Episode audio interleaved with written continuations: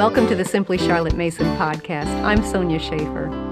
In previous episodes, I've shared my favorite books for teaching history, and many of you said that you appreciate those book reviews and would like more recommendations covering other subjects as well. So, today I'm sharing some great living books for teaching Bible. Now, the first one, I hope, is quite obvious the Bible. This should be your main living book for the whole family. Any other books you bring into Bible lessons should play a supporting role. The Bible should have the spotlight. Use whatever translation you prefer, but let your children have direct contact with God's Word as much as possible. Read a portion and have your children narrate it. That's what the majority of your Bible lessons should look like. Of course, Charlotte Mason realized that some portions of certain Bible narratives, mainly in the Old Testament, might not be appropriate for young children. She recommended that we omit those portions that are not suitable for children under the age of nine. Now, I interpret this unsuitable to mean those instances that are graphic or sexual in nature. Many of those can be skipped until the child is older. But sometimes a certain event is important for continuity in the plot of the story. For example, how did Joseph end up in jail if you skip the scene with Potiphar's wife? In those situations, you can reword the passage yourself. Or, here's my favorite way to handle it you can use a trusted retelling for that particular portion. I like to use the Child's Story Bible by Catherine Vos. Of all the children's story Bibles I have seen, this is the best one by far. It's very living in style, and it stays very true to Scripture, including many details and stories that most story Bibles omit. Catherine Vos also does a wonderful job of dealing in a tactful yet truthful way with passages that could be unsuitable for younger children. So you might keep this book on the side and use it as needed. Another supporting book that Charlotte Mason recommended using in Bible lessons is a children's commentary. Now, two things you need to remember about using a commentary. Number one, it should be written for children. And number two, it should be used after the children have narrated the Bible passage for themselves. Have the children read or listen to the Bible passage and narrate it first. Then share with them any particular points from the commentary that you think would be interesting or helpful. The children's commentaries that I like to recommend is the Herein is Love series by Nancy E. Ganz. Don't be misled. Though it is a children's commentary, I recommend it for the whole family. It contains wonderful, God honoring insights that will teach and interest all ages. There are five commentaries in the series covering Genesis through Deuteronomy, and we have included three of those commentaries in our lesson plan book, Genesis through Deuteronomy and Ancient Egypt we recommend using portions of the Exodus and Numbers commentaries to supplement the family Bible readings in those two books. Then we assign the Leviticus commentary to the older students in grades 7 through 12 to read and narrate independently. I'm sometimes asked why we didn't include the other two commentaries in our lesson plans. The answer is well, I'm sure the other two books are just as wonderful as the three that we specifically recommend. We just wanted to incorporate some variety during that year of studies, rather than having the same format for lessons all year long. For example, in the Genesis study, that focuses more on key people and events and character traits. So the Exodus and Numbers commentaries add some good insights to those Bible narratives emphasizing how God's dealings with Israel show his steadfast and perfect love. And the Leviticus commentary, it's fabulous. It's too easy to get bogged down in that book, isn't it? reading about all the details of the sacrifices and the jobs of the Levites in the tabernacle. But this commentary approaches those details topically.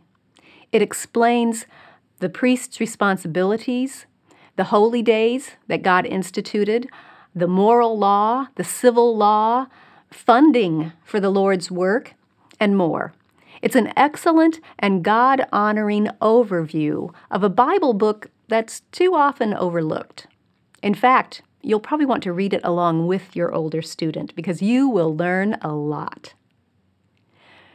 Now, I want to recommend three other books that supplement and support the Bible narrative.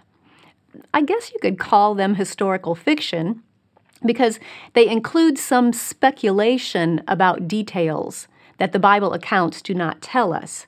But these books are meticulously researched and they help us make more personal connections with the people and events that we read about in Scripture. First is The True Story of Noah's Ark by Tom Dooley. The flowing narrative and beautifully detailed illustrations in this book make the account of Noah come to life. It even has a fold out panorama picture of what the inside of the ark might have looked like. I recommend it for kids in grades first through sixth, although all ages are going to find it fascinating. Next is Adam and His Kin by Ruth Beechick. This book tackles the question how might the early history of the world, creation, the fall, the flood, and the Tower of Babel, the first 11 chapters of Genesis, have been passed down from Adam to Abram? It's a speculative yet intriguing narrative that portrays what daily life might have been like for the main Bible characters through Abram. I recommend it for grades 7 through 12 because I want my students to already have a firm grounding in what the Bible says about those first chapters of Genesis, so they can distinguish between what we are told and what this author is imagining. And then The Apostle, A Life of Paul by John Pollock. This book is a superbly crafted, extensively researched living narrative of the life of Paul.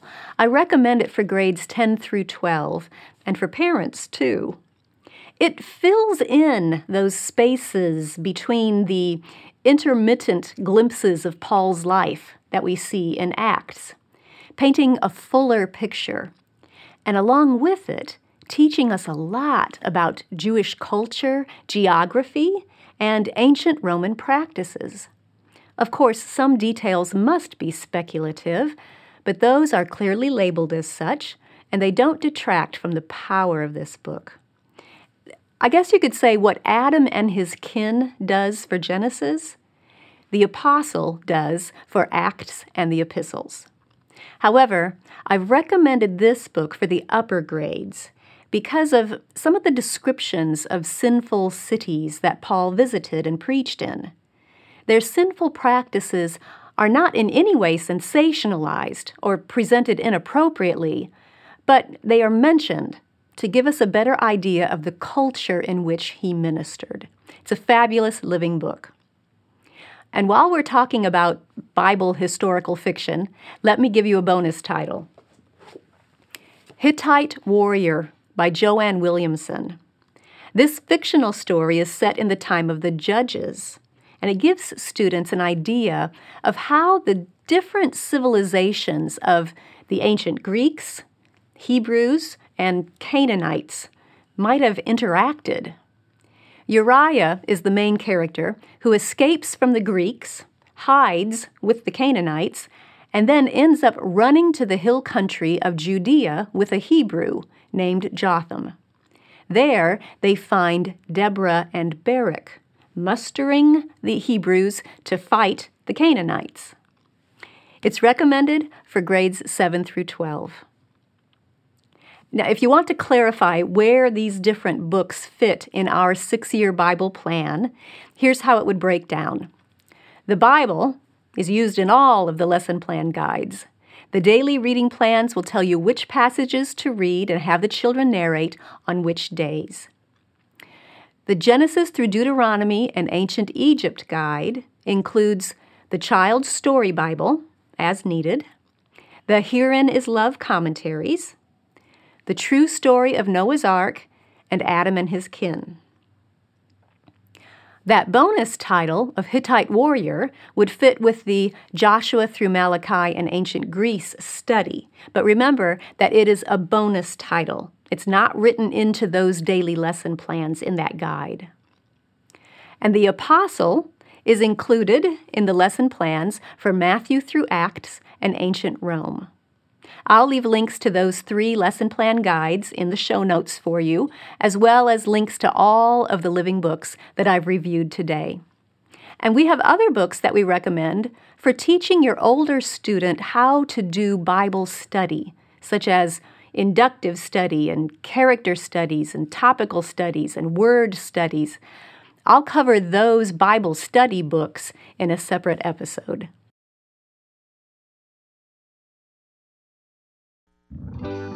If you enjoyed this podcast, subscribe through iTunes, Google Play, or your favorite podcast app so you don't miss an episode. You can also subscribe to the video version of this podcast or read the blog post on our website at simplycharlottemason.com. All of those links will be in the notes, along with links to any resources that I mentioned. Thanks for joining me. I'll see you next time.